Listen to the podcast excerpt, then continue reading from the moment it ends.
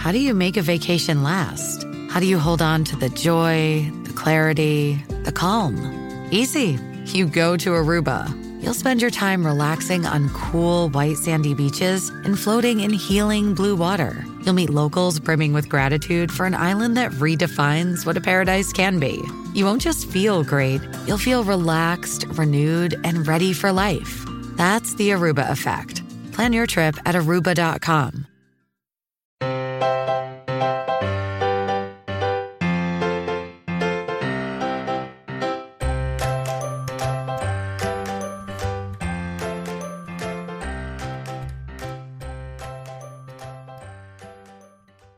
welcome to the Professional Book Nerds podcast. This is Joe. Hi, hello. Today is that special day of the month where we look at next month's books that we are eagerly anticipating. So it is time for our March book picks. You already know that means Jill and Emma are here with me today. Hey, y'all. Hey. Hello. Y'all ready to share what's coming out in March that you just can't wait for? Always. Yes, we've got a lot of books to get through. Let's do it. We sure do. But before we dive into our books, just wanted to remind y'all to rate, review, and subscribe wherever you get your podcasts. Send us those ratings.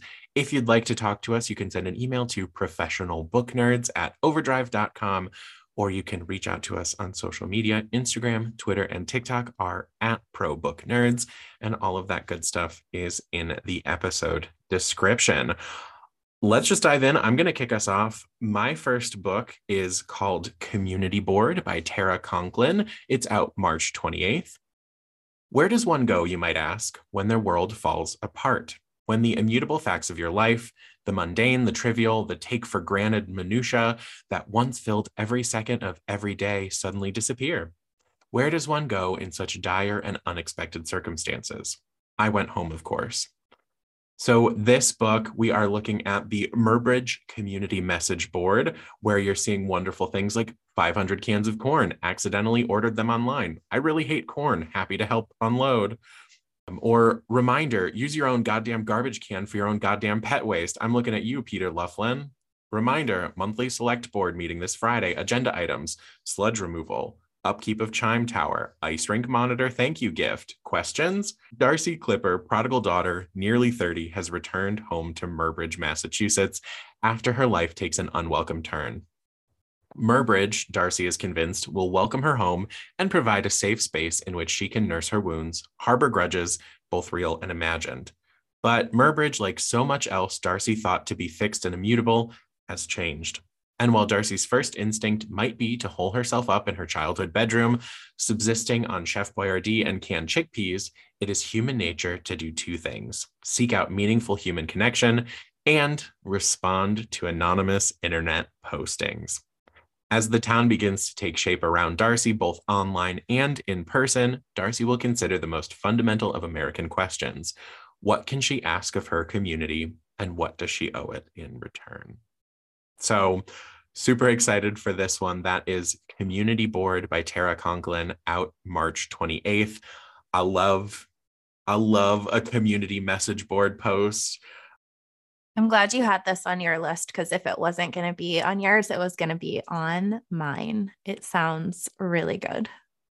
I can take this into my first pick of March, and I looked up how to pronounce this for once in my lifetime. It's watch me struggle. It's Clytemnestra by Costanza Casati. This is out March 7th. This is perfect for the Professional Book Nerds 2023 Reading Challenge prompt of a Greek retelling.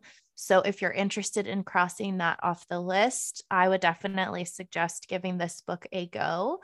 So Clytemnestra is the twin sister of Helen of Troy, and she was the wife of Agamemnon. If you are not familiar with her in Greek mythology, I personally was not. But this book is perfect for fans of like Madeline Miller's Circe. Uh, it's pretty much a t- an epic tale following uh, this queen who takes matters into her own hands. She plots and waits patiently so she can take the power for herself. In Greek mythology, you see a lot of things sort of happen to women where they are bartered, um, they are not necessarily treated the greatest. And a lot of things seemingly are out of their control and who they are married to or who their parents are and things like that. But in this book, we get um, a really cool and interesting retelling from one of the most notorious sort of villains of the ancient world and all of the things that happened to her in order to make her the legendary queen that people hear about today.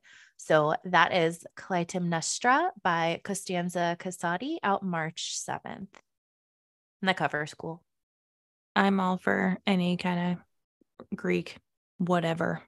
Yeah, and it's I the description of this is written from her perspective where you can tell just by reading that that she's biding her time. Yeah. And I love that. good times, good times. My first one is Weyward by Emilia Hart. This is about three women um, sort of weaving their stories together across five centuries. So in 2019, under cover of darkness, Kate flees London for ramshackle Weyward cottage inherited from a great aunt she barely remembers. I'm already here. We got an inherited house. It's awesome. With its tumbling ivy and overgrown garden, the cottage is worlds away from the abusive partner who tormented Kate. But she begins begins to suspect that her great aunt had a secret one that lurks in the bones of the cottage, hidden ever since the witch hunts of the 17th century. So then in 1692, Altha is awaiting trial for a murder of a local farmer who was stampeded to death by his herd. As a girl, Altha's mother taught her their magic, a kind not rooted in spell casting, but in a deep knowledge of the natural world. But unusual women have always been deemed dangerous, and as the evidence for witchcraft is set out against Altha, she knows it will take all of her powers to maintain her freedom. And then in 1942, as World War II rages, Violet is trapped in her family's grand, crumbling estate. Straitjacketed by societal convention, she longs for the robust education her brother receives and for her mother, long deceased, who is rumored to have gone mad before her death. The only traces Violet has of her are a locket bearing the initial W and the word Weyward scratched into the baseboard of her bedroom. And so, yeah, this sort of takes these three women and kind of weaves their story in and out of each other. And I'm always all about that. Also, witch trials. So good stuff. So that is Weyward by Emilia Hart, and it is out March 7th. I mean, come on. Give right. me a witch trial. Right? That sounds fantastic. Crumbling mansion. Come on. All the right vibes. so, my next pick is out March 7th. This is The Golden Spoon by Jessa Maxwell. It's only murderers in the building meets the maid in a darkly beguiling locked room mystery where someone turns up dead on the set of TV's hottest baking competition. Come on, locked room mystery already set uh, baking competition TV show. Here we go. Perfect for fans of Nita Prose, Richard Osman, and Anthony Horowitz. So every summer for the past 10 years, six awestruck bakers have descended on the grounds of Grafton, the leafy and imposing Vermont estate that is not only the filming site for Bake Week, but also the childhood home of the show's famous host, celebrated baker Betsy Martin. The author of numerous best selling cookbooks and hailed as America's grandmother, Betsy Martin isn't as warm off screen as she is on, though no one needs to know that about her. She has always demanded perfection and gotten it with a smile. But this year, something's off. As the baking competition commences, things begin to go awry. At first, it's merely sabotage sugar replaced with salt, a burner turned too high. But when a body is discovered, everyone is a suspect. It's a sharp and suspenseful thriller for mystery buffs and avid bakers alike. The Golden Spoon is a brilliant puzzle filled with shocking twists and turns that will keep you reading late until the night until you turn to the very last page of this incredible debut. I love all of those words. I love a debut title. I love a an American version of GBBO. So we're here for it. That is The Golden Spoon by Jessa Maxwell out right at the beginning, March 7th. Every once in a while, I read a book description that makes me so mad and jealous that I didn't come up with it. And that's one of them. Like, imagine American version of Great British Bake Off where Mary Berry's actually phony and not as nice as she appears. Right. Phony Mary Berry with murder. nasty Mary Berry, who may or may not be the murderer. Uh, We'll find or maybe she's the one that ends up. I mean, like you don't right. She maybe she's the dead body. Like That's a good point. Everyone's grandma. everyone's grandma. I know it. Oh, so good. That's the stuff. My next pick also sounds quite fun, I think, and that's Pineapple Street by Jenny Jackson. This is a debut. A lot of my picks this month are debuts, actually, which is kind of nice. This is out on March 7th, if I didn't already say that. This is sort of waspy, one 1%y. Then, and we follow three women from a wealthy family in Brooklyn. So there's Darley, the oldest daughter. She gave up her career and her inheritance to become a mom. We have Sasha, who married into the family and is constantly reminded that she is an outsider, being from a middle class family in New England. And then you have Georgiana, I think, the youngest of the family, and she's in love with somebody that she can't have and is trying to figure out who she even is as a person. So, this book is described as a cousin to The Nest by Cynthia D'Aprix Sweeney, if you remember that book from several years ago. And I loved that story. So, this has lots of wit, banter, gorgeously described scenery in New York City in the upper echelons of society. And it has all of those familiar passive aggressive family dynamics you may or may not be uh, familiar with. And this just sounds absolutely fantastic. So, that is Pineapple Street by Jenny Jackson out March 7th. I'm here for all the family dynamics. Just give them to me, all of them. Just yeah those like messy dynamic messy family messy dramas. family dramas yeah Yeah. exactly Yeah. Um, so my next one is also a debut that also deals with family dynamics.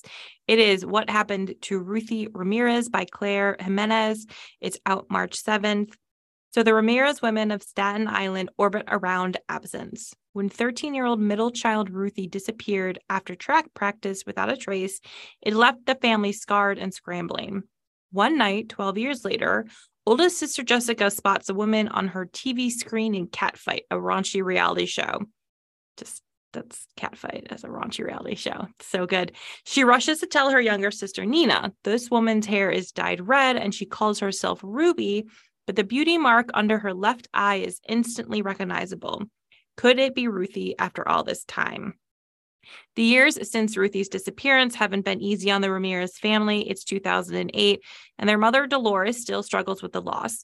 Jessica struggle- juggles a newborn baby with her hospital job, and Nina, after four successful years in college, has returned home to medical school rejections and is forced to work in the mall.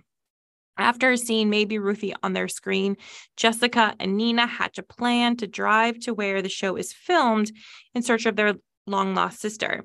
When Dolores catches wind of their scheme, she insists on joining, along with her pot stirring holy roller best friend, Irene. I already like Irene.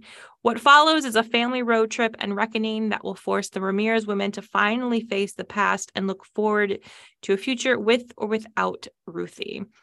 I I love the idea of like a, you know, just imagine like you have this loss in your family of someone has gone missing, you don't know what happened to them, and then you're watching TV one day, like decades later, and you see someone who looks exactly like that person.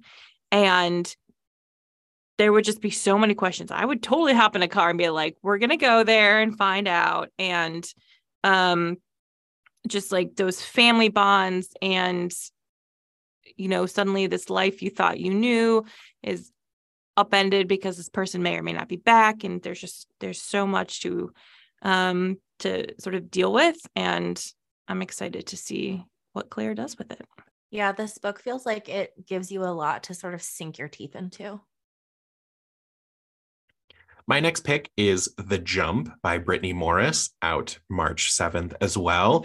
From the acclaimed author of Slay and the Cost of Knowing comes an action driven, high octane novel about a group of working class teens in Seattle who join a dangerous scavenger hunt with a prize that can save their families and their community.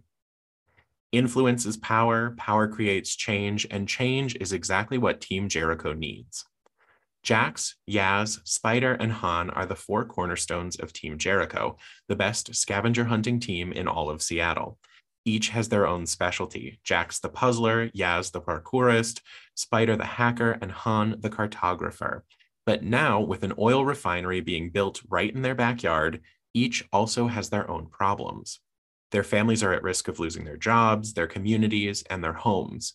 So when the Order, a mysterious vigilante organization, hijacks the scavenger hunting forum and concocts a puzzle of its own, promising a reward of influence, Team Jericho sees it as the chance of a lifetime. If they win this game, they could change their family's fates and save the city they love so much. But with an opposing team hot on their heels, it's going to take more than street smarts to outwit their rivals. That is The Jump by Brittney Morris, out March 7th no surprise here that I am excited to read this. It's giving Ready Player One. It's you know it's got all of that like vaguely post-apocalyptic in a different sense of the future where you know we're we're losing so much just for whatever finite resources are there. Uh, it's also got that kind of oceans vibe where we've got our team of skilled individuals. Uh, so very much looking forward to this. That sounds fantastic. And as usual, I think the cover is pretty cool on this as well. It is a pretty nifty cover. I I like the colors. I like the illustrative style. I'm here for it. Speaking of fantastic covers, my next pick is The Foxglove King by Hannah Whitten. This is also out on March 7th because apparently all of the books in March come out on March the 7th. But this is a dark, epic fantasy. So the main character, Lore, possesses something called mortem or death magic, and it's a high priced commodity in the city of Dellaire. Lore keeps her powers pretty much on the down low, but when she's doing a job to run poisons through the city, something goes wrong and her magic is revealed and she's taken to King August, aka the Sainted King. He gives her two choices. He can kill her, or she can be a spy for him and figure out what's going on in a rival court and kingdom. And so for her, the choice is pretty obvious. She chooses to spy, which tosses her right into this glittering court where pretty much no one can be trusted. There's also some forbidden romance elements, and she's got some things in her past and people in her past that she's been running from that may come back to haunt her or catch up to her in the present. So that is The Foxglove King by Hannah Whitten. It sounds so, so good. Also has a great cover. It really does. It's so yeah. cool. Yeah. So my next one is Woman of the Year by Darcey Bell, um, out March 21st. So see, not the 7th. There are books not coming out March 7th. Most of ours I think are, but anyway. So 20 years ago, gregarious Lorelai and mousy Holly become fast friends as students in the same college psychology seminar. Taught by an expert in control and human behavior, the two students also grow close to their charismatic professor. But in one twisted moment of gaslighting, their friendship flamed out, and Lorelai's once promising future fell apart. Flash forward, Holly has everything Lorelai ever wanted, while Lorelai is a lonely cat lady. Okay, well, I take issue with that, but whatever. Now, Holly is even up for an award at a Woman of the Year ceremony, and Lorelai finally has the perfect opportunity to get the revenge she's wanted for years. But she's not the only person who has been obsessively following Holly's career. And when someone winds up dead, Lorelai realizes she may be in danger too. Uh, yes. So this is by the author of um, A Simple Favor, which also sort of was a story of the sort of dark side of female friendship. Um, and I'm I'm really excited for this one. I love, you know, that idea of like college friends and now frenemies and what has happened and someone's gotten more successful than the other. And it's always fun to see what happens when you put that together. Okay and i'm sorry to be this way but the cover made me do a double take because I'm there's aware. layers. There is there is a i almost did not click on this because the cover gives a very different vibe Yeah. Mhm. than I would have thought. And then I was like, oh, the best line author of A Simple Favor. All right. And yeah, Um, it's not necessarily a bad cover. It is just when I read the description, there was a disconnect between the cover and the plot as described in the description. Yeah, and hearing you talk about it, I went to go look at the book and went, "Wait, what?" right. The covers the cover is not a bad cover, but it is a different genre absolutely than what this is. At least how I look at it or it just I'll say it. The cover looks like a book of a paranormal romance where there's shapeshifting involved. Yeah, yeah or something. And so perhaps yep, absolutely. perhaps more insight if we read it. But I'm I'm sure uh, that is. But, but the, yeah, it's but the cover looks like a shapeshifting romance. It's not immediately obvious why there's cat eyes. I don't know. The cover does not give like gaslight gatekeep girl boss. It does not. it, it does not. absolutely gives shapeshifting. It gives romance. shapeshifter romance, which is not a knock on shapeshifter romance at no. all. They just have a very distinct look, and I've seen enough of them to be like, this looks like that. Not yeah. in a bad way, but just there is a look to the shapeshifting romance, and this is what it looks like. But yeah. description does not give that at all. No. It does not seem as thrillery on the cover as as the uh the Correct. subject description and the the description of the book itself Correct. So yes. I think that's also super fascinating. Another instance of like can't judge a book by its cover, I guess. Yes. Yes. Yeah. Yeah. Exactly. But this sound this sounds fantastic. I love a good revenge plot. Yes. Absolutely. So I am once again on my I want to read a lot of YA uh, mess. So my last title was YA. This one is YA. Uh, a little bit of YA horror for you. This is The Memory Eater by Rebecca Mahoney. It's out March 14th. So if you you know need something after all those March 7th titles, literally a week later, here you go. A teenage girl must save her town from a memory devouring monster in this piercing exploration of grief, trauma, and memory from the author of The Valley and the Flood. For generations, a monster called the Memory Eater has lived in the caves of Whistler Beach, Maine, surviving off the unhappy memories of those who want to forget. And for generations, the Harlows have been in charge of keeping her locked up and keeping her fed. After her grandmother dies, 17 year old Alana Harlow inherits the family business. But there's something Alana doesn't know. The strange gaps in her memory aren't from an accident. Her memories have been taken and eaten. And with them, she's lost the knowledge of how to keep the monster contained. Now the memory eater is loose, and Alana's mistake could cost Whistler Beach everything, unless she can figure out how to retrieve her memories and recapture the monster.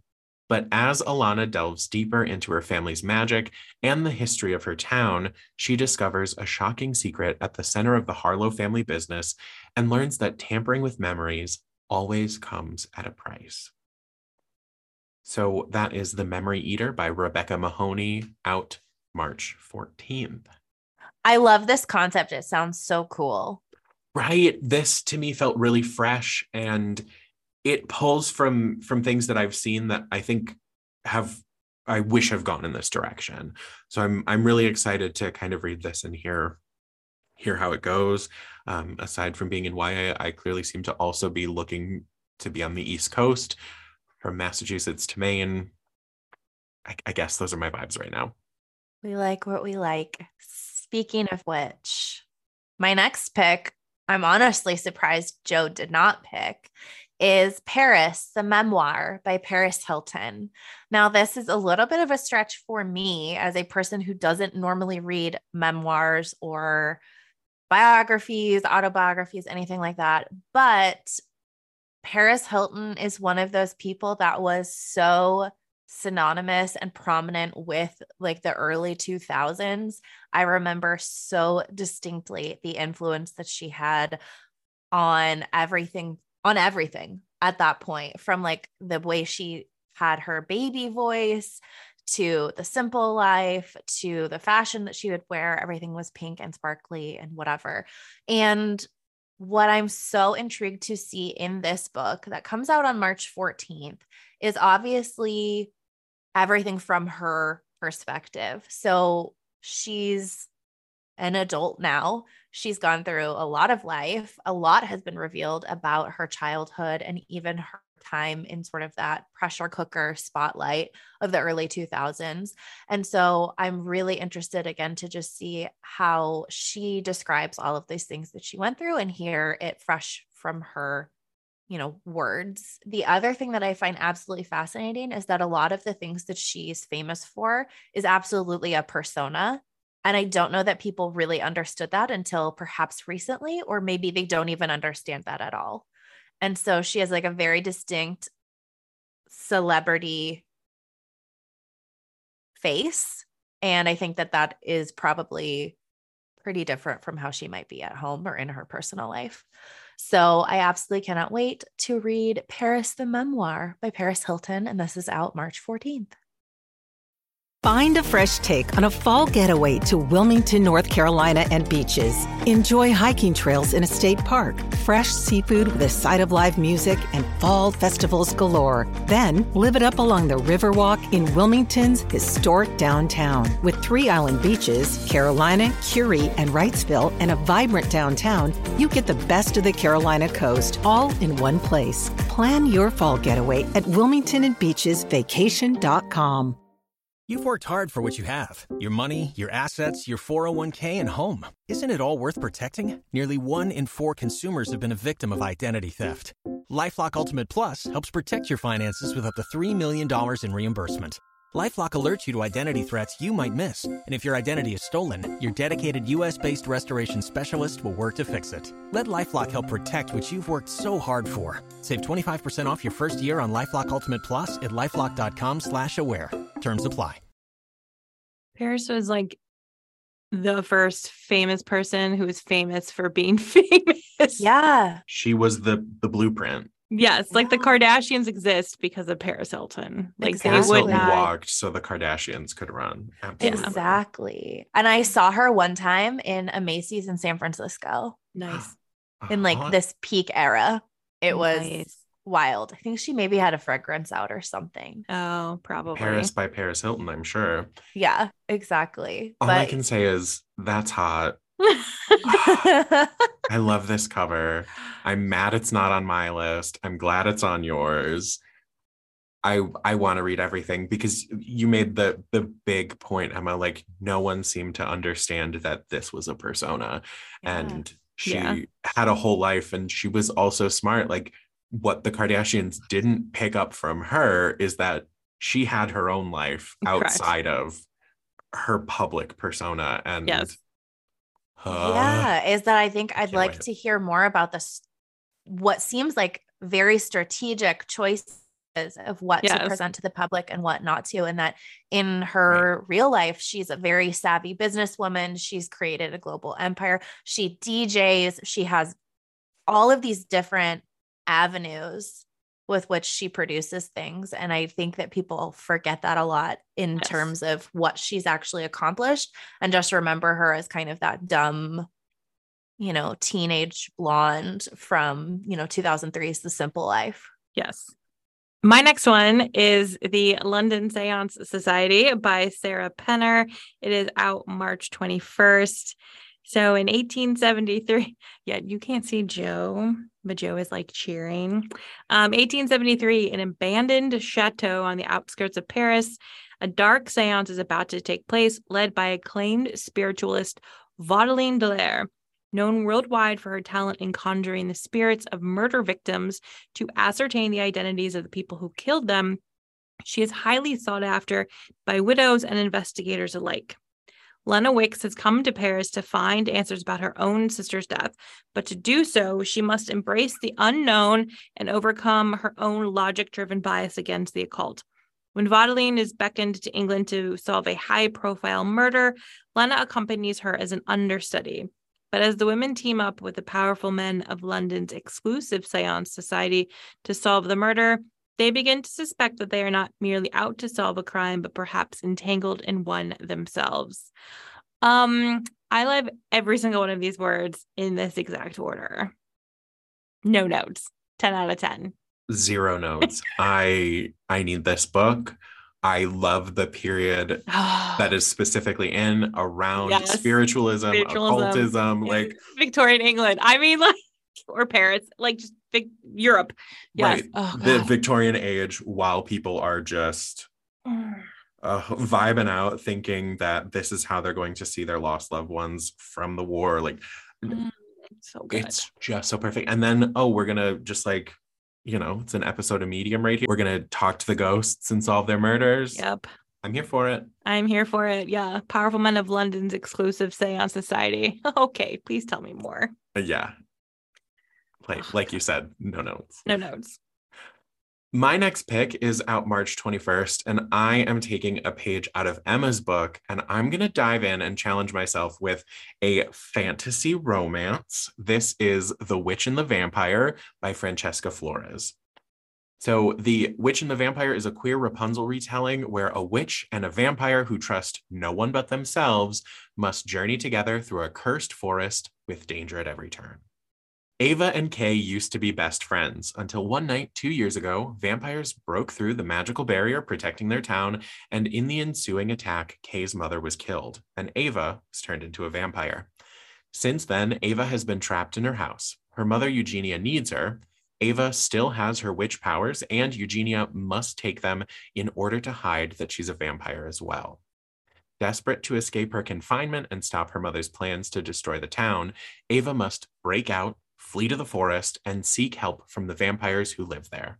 When there is another attack, she sees her opportunity and escapes. Kay, now at the end of her training as a flame witch, is ready to fulfill her duty of killing any vampires that threaten the town, including Ava.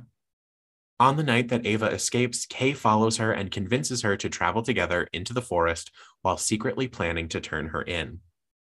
Ava agrees, hoping to rekindle their old friendship and the romantic feelings she'd started to have for Kay before the terrible night. But with monstrous trees that devour humans whole, vampires who attack from above, and Ava's stepfather tracking her, the woods are full of danger. As they travel deeper into the forest, Kay questions everything she thought she knew. The two are each other's greatest threat and also their only hope. If they want to make it through the forest unscathed. So that is The Witch and the Vampire by Francesca Flores out March 21st. I I think those were some pretty good words. Definitely. And I'm sorry, but the cover is also incredible. Mhm. It's botanical. We've got, you know, some great nail art. It's just mhm. I'm here. It's I'm ready. Stunning. Yeah, it's giving what I wanted to give. Like my next pick, Stars and Smoke by Marie Lu. This is out on March 28th. This is a young adult pick. We have enemies to lovers. I feel like that's really all I need to say in order for you to know why it's one of my picks. But here we have Winter Young. He's a pop sensation. Think like sold out stadiums, absolutely rabid fan base who will move mountains to get a glimpse of him, anything, his personal life, whatever. And then we have Sydney. She's a young spy in a covert ops group. Their worlds collide when a crime boss hires Winter to give his daughter a private concert. Sydney is then assigned to be Winter's bodyguard to try and infiltrate this crime ring. The rest is history. That's it. That's all. That's the summary. So that is Stars and Smoke by Marie Lu out March 28th. Again, there's romance, danger, bodyguard trope, enemies to lovers, international pop sensations. That's it. Love love Marie to see it. Yeah. Oh, that too. yeah, and love to see her back with a new book. Absolutely. Um, my next one is Flux by Jinwoo Chong. It is out March 21st. Four days before Christmas, eight year old Bo loses his mother in a tragic accident. 28 year old Brandon loses his job after a hostile takeover of his big meaty employer.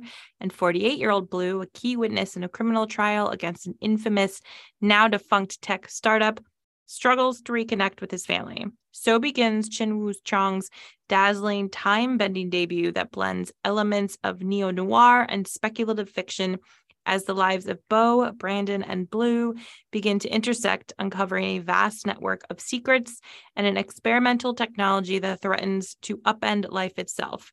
Intertwined with them is the saga of an iconic 80s detective show, Raider, whose star actor has imploded spectacularly after revelations of long term concealed abuse. Flux is a haunting and sometimes shocking exploration of the cyclical nature of grief, moving past trauma, and of the pervasive nature of whiteness within the development of Asian identity in America.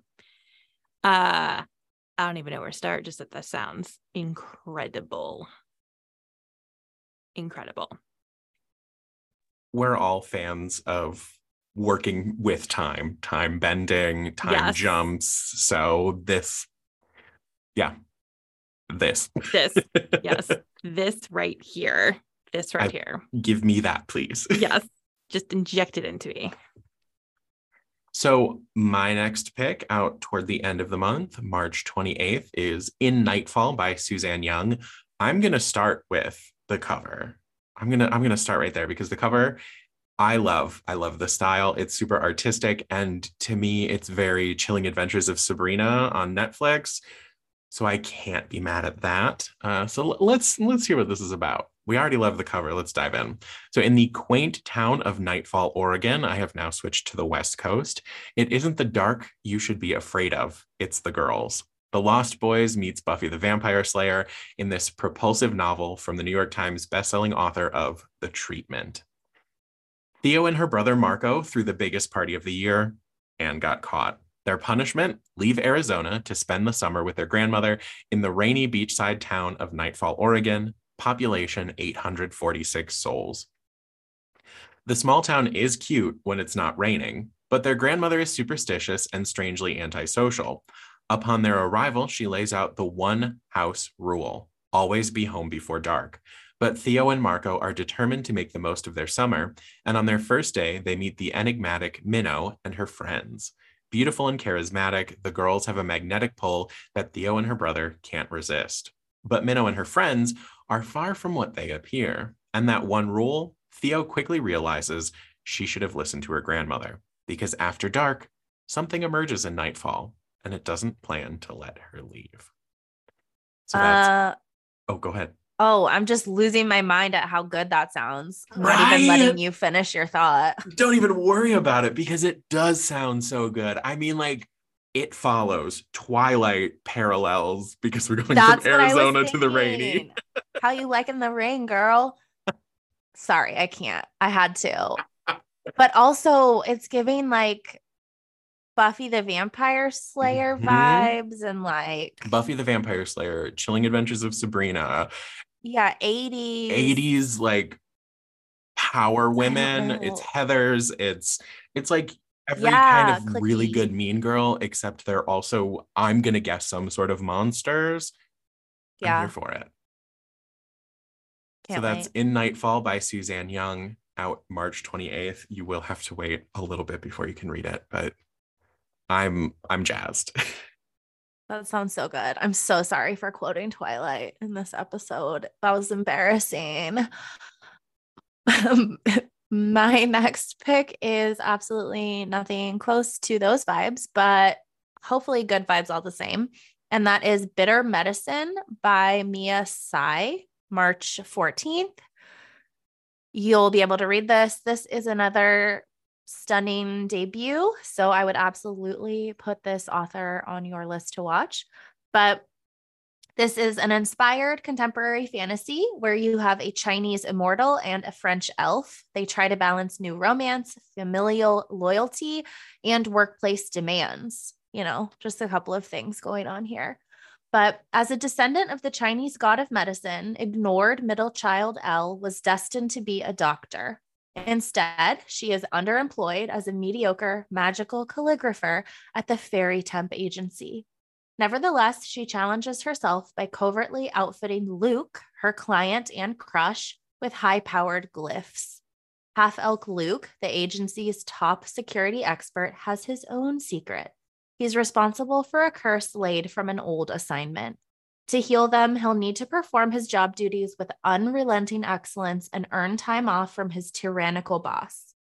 When Elle saves Luke's life, they begin a dangerous collaboration, but their chemistry blooms. Happiness for once is an option for them both, but Elle is loyal to her family and Luke is bound by his true name. To win freedom from duty, they must make unexpected sacrifices. This just sounds so good. It has fantasy, it has romance. We have a really unique and cool magic system. I can't wait. This is Bitter Medicine by Mia Tsai. This is out March 14th. Yes, I love this. I love the cover art. I think the style is really beautiful. I love the idea of this kind of like temp agency or job system of magical folks working to do things. Like, I want more of that. Give me office workplace comedy, but it's everyone is magical. Hell yeah. This this seems rad. Yeah, it just seems really fun and a really unique take on some familiar, you know, fantasy and romance tropes that we love and go to time and time again. So my next one is um, the Dance Tree by Kiran Millwood Hargrave. It is out March 14th. Y'all, this takes place during the dance plague of 1518, which, if you are not familiar with the dance plague of 1518, people just started dancing. Didn't stop for like several months. No one knows why. So in Strasbourg, 1518, in the midst of a blistering hot summer, a lone woman begins to dance in the city square. She dances for days without pause or rest. And when hundreds of other women join in, the men running the city declare state of emergency and hire musicians to play the devil out of the mob. Outside the city, pregnant Lisbeth lives with her husband and mother in law, tending the bees that are the family's livelihood. Though Lisbeth is removed from the frenzy of the dancing plague afflicting the city's women, her own quiet life is upended by the arrival of her sister in law. Neth has been away for seven years, serving a penance in the mountains for a crime no one will name. It is a secret Lisbeth is determined to uncover. As the city buckles under the feet beat of a thousand feet, Lisbeth becomes caught in a dangerous web of deceit and clandestine passion. Like the woman of Strasbourg, she too is dancing to a dangerous tune. Set in an era of superstition, hysteria, and extraordinary change, and inspired by true events, The Dance Tree is an impassioned story of family secrets, forbidden love, and women pushed to the edge. I am fascinated by the dancing plague of 1518, where people just start dancing. And again, no one is entirely sure why. There are theories. No one really knows. They just started dancing. It's what? Like yeah. I had never heard of that. And now I want to yep. know everything. Everything. I know. I know. It's just like one of those weird, this like period in time of history has had like, has these like weird microcosms of illness plagues like but but not in like the traditional sense yeah. where they come very briefly and then they don't ever come back like the dance plague. Like during henry viii's time there was like the sweating sickness that would come cyclically and then just like stopped happening. And i'm sure like a lot of it like with the dance plague a lot of it is like for the dance plague one of the theories is that it is from essentially kind of like a mold that grew on the food that is structurally similar to like lsd and so as that's one theory. That's one theory. Or like cleanliness. So, like, as society got better about perhaps like food preservation or cleanliness of various things, these things don't happen anymore. Um, it's but this is this is the one of the most fascinating ones to me is is the dancing plague. It's yep. so interesting how so many things come back to I don't know, we're gonna guess a weird mold. Uh, like I mean, like trials, for real though, like the uh, witch trials. Yes, it's it's very yes, it's similar to that idea of of the witch trials and the mold that happened there. So my next title, out March 21st, is Lucha of the Night Forest. It's listed as an edge of your seat fantasy about a girl who will do anything to protect her sister, even if it means striking a dangerous bargain. Dark forces, forgotten magic, and a heart stopping queer romance make this young adult novel a must read. So we've got a scorned god, a mysterious acolyte, a forgetting drug, a dangerous forest, and one girl caught between the freedom she always wanted and a sister she can't bear to leave behind. Under the cover of Night Forest, will Lucha be able to step into her own power, or will she be consumed by it? It's a gorgeous, fast paced fantasy novel from acclaimed author Tehlor Kay Mejia, and it's brimming with adventure, peril, romance, and family bonds, and asks what it means for a teen girl to become fully herself. So that's Lucha of the Night Forest by Tehlor Kay Mejia, out March 21st. I love all these picks this month. I feel like they're a nice mix, but also somehow all the vibe. All the picks. I'm trying to get back into like the level of fantasy I enjoy. So thank you for that inspiration, Emma. Anytime. And I think my picks are, I think, true to me, but also a little bit more outside the box than normal. Lots of debuts you know, I love like a repeat. So I'm proud of myself for finding quite a bit of debut books that I'm absolutely dying to read in March. The next of which is Thirst for Salt by Madelaine Lucas. She is an Australian debut writer. Um, and so this book follows the love affair between a young woman and a much older man and the struggles that come along with that. The story is told from the present perspective of the unnamed woman. And she's sort of reflecting on their relationship in the past when she was in her 20s. So this just sounds great, gripping.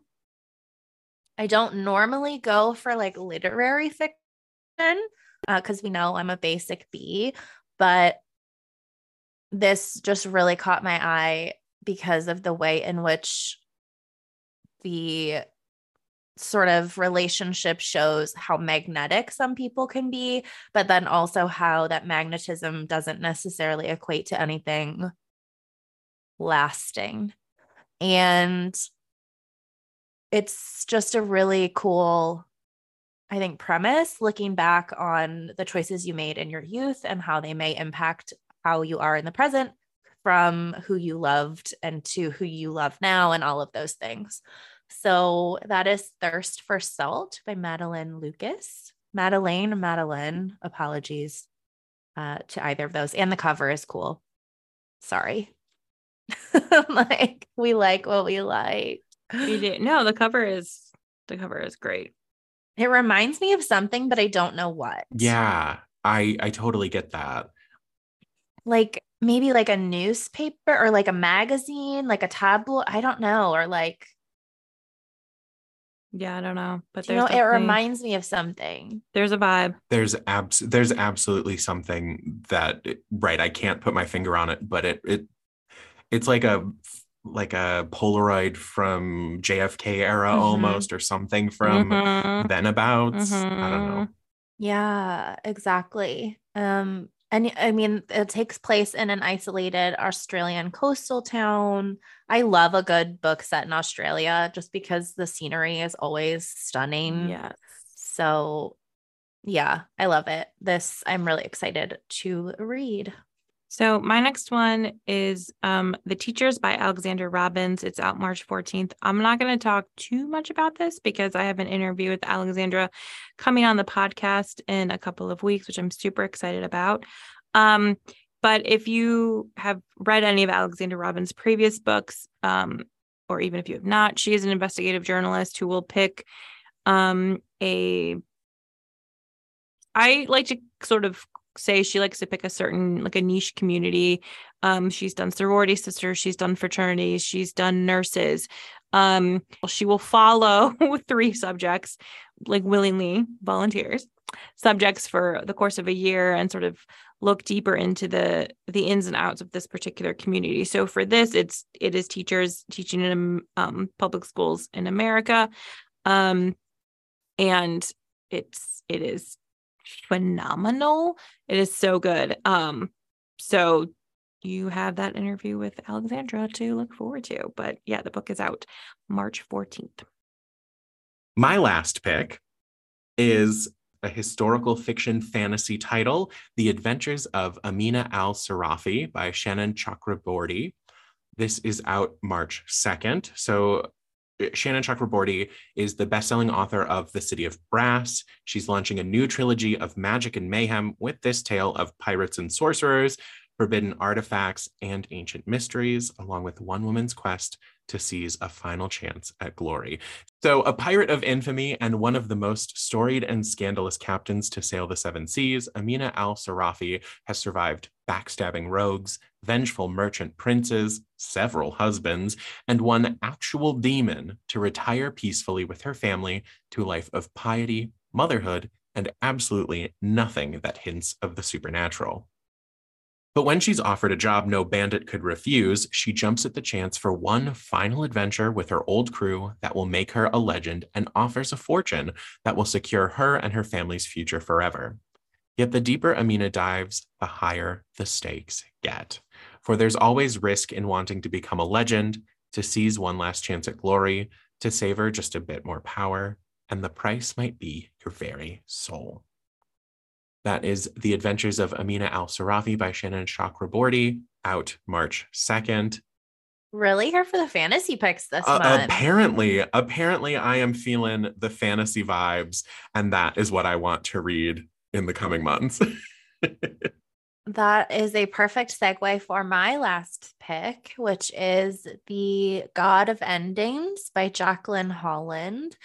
So, this might be a book I read only for the cover, but let me tell you a little bit more about it if you need more information. So, Library Journal says this is great for fans of Interview with a Vampire and The Invisible Life of Addie LaRue. That was pretty much all I needed. Again, the cover was all I needed. The LJ endorsement was all I needed, but then I continued and it keeps getting better and better. Vampires. Okay, so Colette has been hiding a dark truth. She's immortal. In 1834, her grandfather granted her the gift of eternal life. And since then, she's endured centuries of turmoil and heartache. She pretty much watched everyone that she knew and loved die of tuberculosis. And now, 150 years later, she's alone and working as an artist running an elite fine art school for children in upstate New York. So her life is suddenly upended because a gifted child from a troubled home arrives. There's also a stalking presence from her past, and she mysteriously keeps growing hungrier and hungrier for blood to the point that it's almost insatiable. So, this book combines brilliant prose with breathtaking suspense. The God of Endings serves as a larger exploration of the human condition in all its complexity, asking us the most fundamental question Is life in this world a gift or a curse?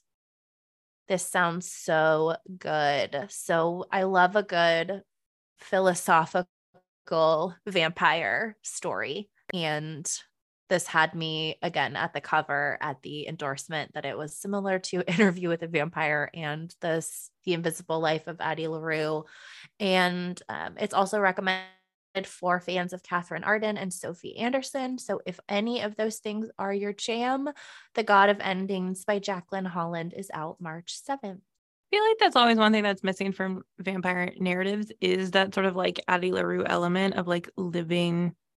I mean, I guess they do a little bit in Interview with the Vampire, but that's also old. So, like, let's give us some more contemporary ones, please. Yeah, that just outliving everyone you know. Right. It's sort of skated around in certain retellings, but in others, they're just like 500 years old and chilling, and there's like no. There's no sadness, consequence, acknowledgement of what that Yeah. must be right. like. Right. Exactly. Because even with Interview with the Vampire, they're all vampires. And so it's not really that same thing. Of, They've made a found family of like people who aren't going to outlive them. Correct. Yeah. So that's yeah, that sounds super good. Um, my last one is Hang the Moon by Jeannette Walls, bestselling author of The Glass Castle. She is back with a riveting new novel about an indomitable young woman in Virginia during Prohibition. So Sally Kincaid is the daughter of the biggest man in a small town, the charismatic Duke Kincaid. Born at the turn of the 20th century into a life of comfort and privilege, Sally remembers little about her mother, who died in a violent argument with the Duke. By the time she is just eight years old, the Duke has remarried and had a son, Eddie. While Sally is her father's daughter, sharp witted and resourceful, Eddie is his mother's son, timid and cerebral. When Sally tries to teach young Eddie to be more like their father, her daredevil coaching leads to an accident and Sally is cast out. Nine years later, she returns, determined to reclaim her place in the family. That's a lot more complicated than Sally expected, and she enters a world of conflict and lawlessness. Sally confronts the secrets and scandals that hide in the shadows of the big house, navigates the factions in the family and town, and finally comes into her own as a bold, sometimes reckless bootlegger. You will fall in love with Sally Kincaid, a feisty and fearless, terrified and damaged young woman who refuses to be corralled. Uh, yes, please female bootlegger. I'm here for it. Uh, so that is Hang the Moon by Jeannette Walls, and it's out March 28th. Thank you all so much for listening to our vibes today. We hope you have a wonderful rest of your week. And as always, happy reading. Bye, nerds. Bye. Readers can sample and borrow the titles mentioned in today's episode on Overdrive.com, and our library friends can purchase these titles in Marketplace. Professional Book Nerds is proud to be an Evergreen Podcast signature program. To learn about other Evergreen podcasts, visit evergreenpodcast.com. Our podcast is produced, recorded, and edited by Emma Dwyer, Jill Grunewald, and Joe Skelly, and presented by Overdrive. To learn more, visit professionalbooknerds.com. Hey nerds, I'm Sarah, the paper nerd, and if you've ever wondered what goes into that greeting card you just sent or received, well, quite a lot. Get your paper fix on the Paperfold, where I host an enchanting mix of personalities and players, all nerding out on my favorite topic, stationery. From the designs of our snail mail communications to the precious space created when two people correspond, there's a lot to cover. So come grab a seat in the stationery community's only five star paper salon, The Paperfold, now part of the Evergreen Podcast Network.